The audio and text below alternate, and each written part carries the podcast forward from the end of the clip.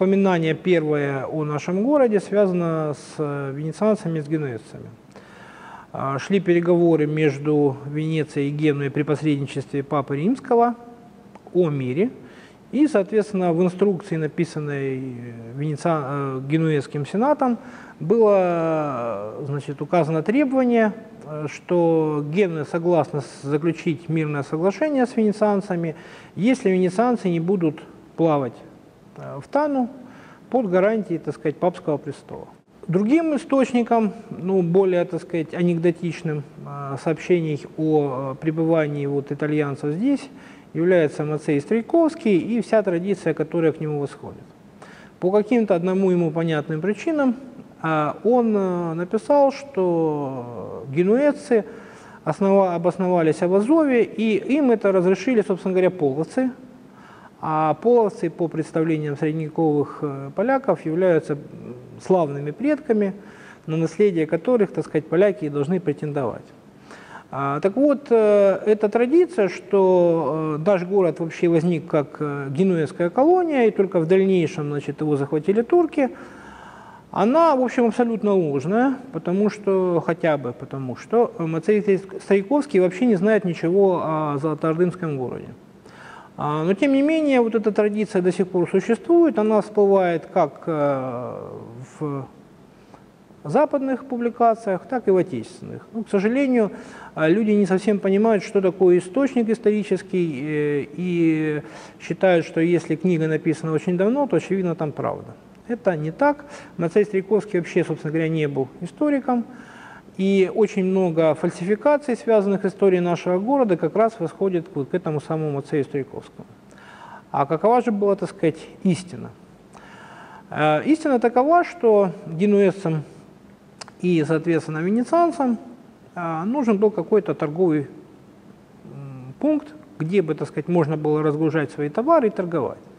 А, но генуэзцы озаботились этим быстрее, они, соответственно, опередили у них появился очень важный пункт, соответственно, в Кафе, на месте современной Феодосии.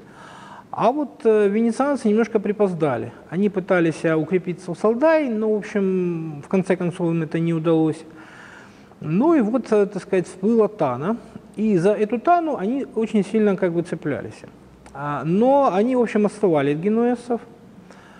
А при этом это не мешало, естественно, им просто плавать, торговать, но вот не было пункта, где бы можно было поставить свою администрацию, добиться экстерриториальности, то есть добиться вот именно полноценной колонии.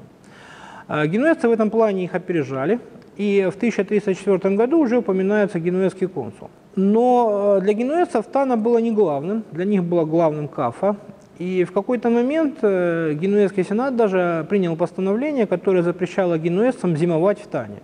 Это было связано с тем, что нужно было все-таки развивать Кафу, и чтобы, соответственно, Тана не оттягивала на себя каких-то лишних ресурсов, вот на какое-то время генуэзцам даже запрещалось здесь зимовать. А венецианцы же здесь, так сказать, э, организационно укрепились только в 20-е годы XIV века. А, до этого все, в общем, были как бы такие вот частные инициативы, а вот с этого момента это уже получило государственное подкрепление. Нам известно, когда точно была основана колония а, венецианская в Трапезунде в 1319 году. Нам известно, что до 1317 года а, колонии венецианской не было в Золотоордынской, э, в Золотоордынской Тане Азаке. А, ну, а уже в 1325 году э, венецианцы здесь уже были. С 1322 года нам известно о плаваниях э, венецианских караванов, э, так называемой линии с большой буквы. Но, возможно, она там на пару лет и раньше началась, эта, так сказать, линия. Дело в том, что, в общем, генуэзские и венецианские документы, они сохранились очень фрагментарно, то есть пожары, наводнения – поэтому вот полного значит, анализа мы получить не можем. Очень многих документов просто не сохранилось. Но с 1322 года сохранился значит, список, в котором каждый год за годом Венецианский сенат обсуждал, сколько кораблей послать в Тану, сколько дней они должны быть в Тане, каковы, так сказать, права и обязанности, соответственно, капитанов э, этих кораблей. А причем этот караван имел военное сопровождение, потому что посылались э, галеры, которые имели преимущество быстроходности, но были очень уязвимы. То есть им нужны были частые остановки для того, чтобы запастись водой и провиантом. А, они были уязвимы для нападения пиратов. Э, Причем интересно, что э, значит, пиратством прославились в Черном море каталанцы, то есть уроженцы Испании. И, э, в общем, венецианцы нуждались в какой-то своей административной точке опоры. И в 1332 году, с третьей, так сказать, попытки, венецианцы получили разрешение от золотоордынского хана Узбека на возведение здесь отдельного квартала. Им была выдана бросовая территория, и на этой бросовой заболоченной низине они должны были построить э, свою колонию. При этом ничто не мешало ни венецианцам, ни генуэзцам жить вне этих кварталов. А, то есть, ну, генуэзский квартал находился, кстати, э, рядом с венецианским, и э, местоположение и генуэзского, и венецианского квартала, оно, в общем, хорошо известно. Венецианцы и генуэзцы, будучи заклятыми противниками, естественно, не могли мирно ужиться и здесь. И уже в 1340 году э, так сказать, венециан, венецианцы стали жертвой нападения генуэзцев, причем генуэзцам так сказать, удалось их выгнать. В 1343 году происходит драматическое событие, э, которое э, только на первый взгляд может быть э, считаться случайным. Значит, знатный Нобель венецианский Андреола Чеврана, значит, поссорил с, мест, с местным татарином Амаром Хаджой, который его ударил. А, ну и дальше, в общем, данные письменных источников разнятся, но, в общем, наиболее достоверное сообщение гласит, что а, ну, если бы Андреола Чеврана сразу вытащил шпагу и сразу убил бы Амара Хаджу, ну, это было бы еще не так, может быть, трагично, но он со своими друзьями, так сказать, и слугами через некоторое время пришел к дому Амара Хаджи, убил его и всех, кто там был в этом доме. И вот это уже, соответственно, как бы представители местной власти не стерпели. Началась потасовка, в ходе которой солдаты гарнизона, естественно, что не местное население, которому было все равно, они, значит, побили многих венецианцев и генуэзцев, отобрали кучу товаров. По, соответственно, как бы подсчетам было, значит, венецианцами и генуэзцами потеряно порядка 650 тысяч дукатов ну, в пересчете товары в пересчете на 650 тысяч дукатов. Сумма огромная. А, но на самом деле ничего случайного здесь не было. В общем, э, да, конечно, убийство подданного Золотоордынского хана было непростительно, но за несколько лет до этого хан Узбек простил э, западным э, значит, купцам участие католиков в заговоре против своей собственной персоны.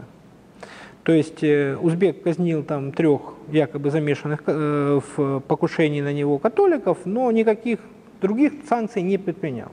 Так что это была, в общем, большая политика, и эта большая политика привела к тому, что э, для венецианцев на больше, чем на 15 лет произошла заминка в торговле. А, потому что сначала вот 5 лет значит, сюда нельзя было плавать соответственно, ни венецианцам, ни генуэзцам. Но генуэзцам это, в общем, было не страшно, у них была кафа. И ясно, что торговля все равно продолжалась. То есть торговля продолжалась, об этом есть данные письменных источников, э, и через КАФу, и через представителей э, купцов других национальностей. И э, купцы из Салхата прибывали в саму Кафу, где, соответственно, тоже вели торговлю и с венецианцами, и с генуэзцами. Но, тем не менее, естественно, цены на а восточные товары в Италии сильно выросли. В 1350 году началась очередная, третья по счету Венецианско-Генуэзская война, а, итогом которой э, было запрещение для венецианцев плавать еще на три года в Тану. А, так что торговля венецианцев с Таной возобновилась только в 1359 году. И, э, в общем, прежнего масштаба она уже не приобрела. Но, тем не менее, и венецианцы, и генуэзцы продолжали торговать здесь еще больше столетия, а, с перерывами. А, в 1395 году город был полностью сожжен, но хитрые итальянские купцы, большинство из них, видимо, в силу своей осторожности профессиональной, они убежали. А, но город был сожжен, и купцам пришлось, так сказать, заново все это, соответственно, отстраивать. Тем не менее, несмотря на то, что Венецианский сенат говорил о Тане, что это место в пасти врагов наших, и купцы постоянно жаловались на убытки и малую торговлю. Ну, в общем, купцы всегда жалуются, что торговля плохая, налогов с них брать не, нечего. Вот каждый, так сказать, грошек приведет просто к их разорению. Но, тем не менее, упорно держались за это место. Менялись просто, соответственно, как бы объекты торговли. Причем, соответственно, итальянцы, они были, так сказать, ну, первыми капиталистами Дона, потому что есть сообщения достаточно много о э, пескерах, то есть это э, места рыбных ловель, заготовки товарного, так сказать, э, товарной заготовки рыбопродуктов.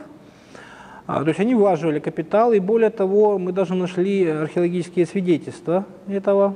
А, то есть найдено две печати э, итальянских, соответственно, купцов, которые найдены именно не в городе, а, так сказать, в округе. Но, тем не менее, торговля, в конце концов, клонилась к упадку, особенно с падением, так сказать, Константинополя. Иосафат Барбара был представителем знатного нобельского э, рода венецианского. А по молодости лет он э, приплыл сюда, как и многие отпрыски знатных семей, делать себе, так сказать, состояние и прожил здесь 16 лет. Занимался он всем понемножку, торговал драгоценными камнями, жемчугом, но прежде всего он торговал, соответственно, рыбой, ну и рабами. А, прожив здесь 16 лет э, в Тане, накануне падения Константинополя, он благоразумно отсюда уехал, так сказать, а в дальнейшем сюда уже не горел желанием вернуться. Когда его значит, избрали очередным консулом в Тану, он просто отказался сюда поехать. А, но в дальнейшем он э, согласился выполнить другое, пожалуй, более опасное э, поручение Венецианского сената, он отправился послом в Персию к тогдашнему правителю Персии Узун Хасану. И э, вот после возвращения из Персии он описал, так сказать, стран, свои странствования в восточных странах в двух, двух книжках. Одна из которых «Путешествие в Тану» была переведена, а, соответственно, вторая книжка была переведена на русский язык относительно недавно. А вокруг э, путешествия в Тану, к сожалению, сложился целый ряд каких-то псевдонаучных мифов, которые я просто не хочу пересказывать, поскольку они абсолютно псевдонаучны. А реальный же Иосафат Барбара был человеком по тем временам очень гуманным, то есть э, он с уважением относился к местному татарскому населению, более того, он э, в дальнейшем, так сказать, живя в Венеции, освободил двух своих далеких знакомых татар, которые попали в рабство, очевидно, незаконно, поскольку по его свидетельству они были отпущены. То есть обратите внимание, что человек, который сам торговал рабами, тем не менее, вот он, соответственно, восстановил здесь справедливость, хотя мог бы этого и не делать. И этот человек, в общем, на редкость трезвомыслящий, он одновременно был и э, первым археологом Донского края, то есть э, подробности и точности его описания могут позавидовать некоторые современные археологи.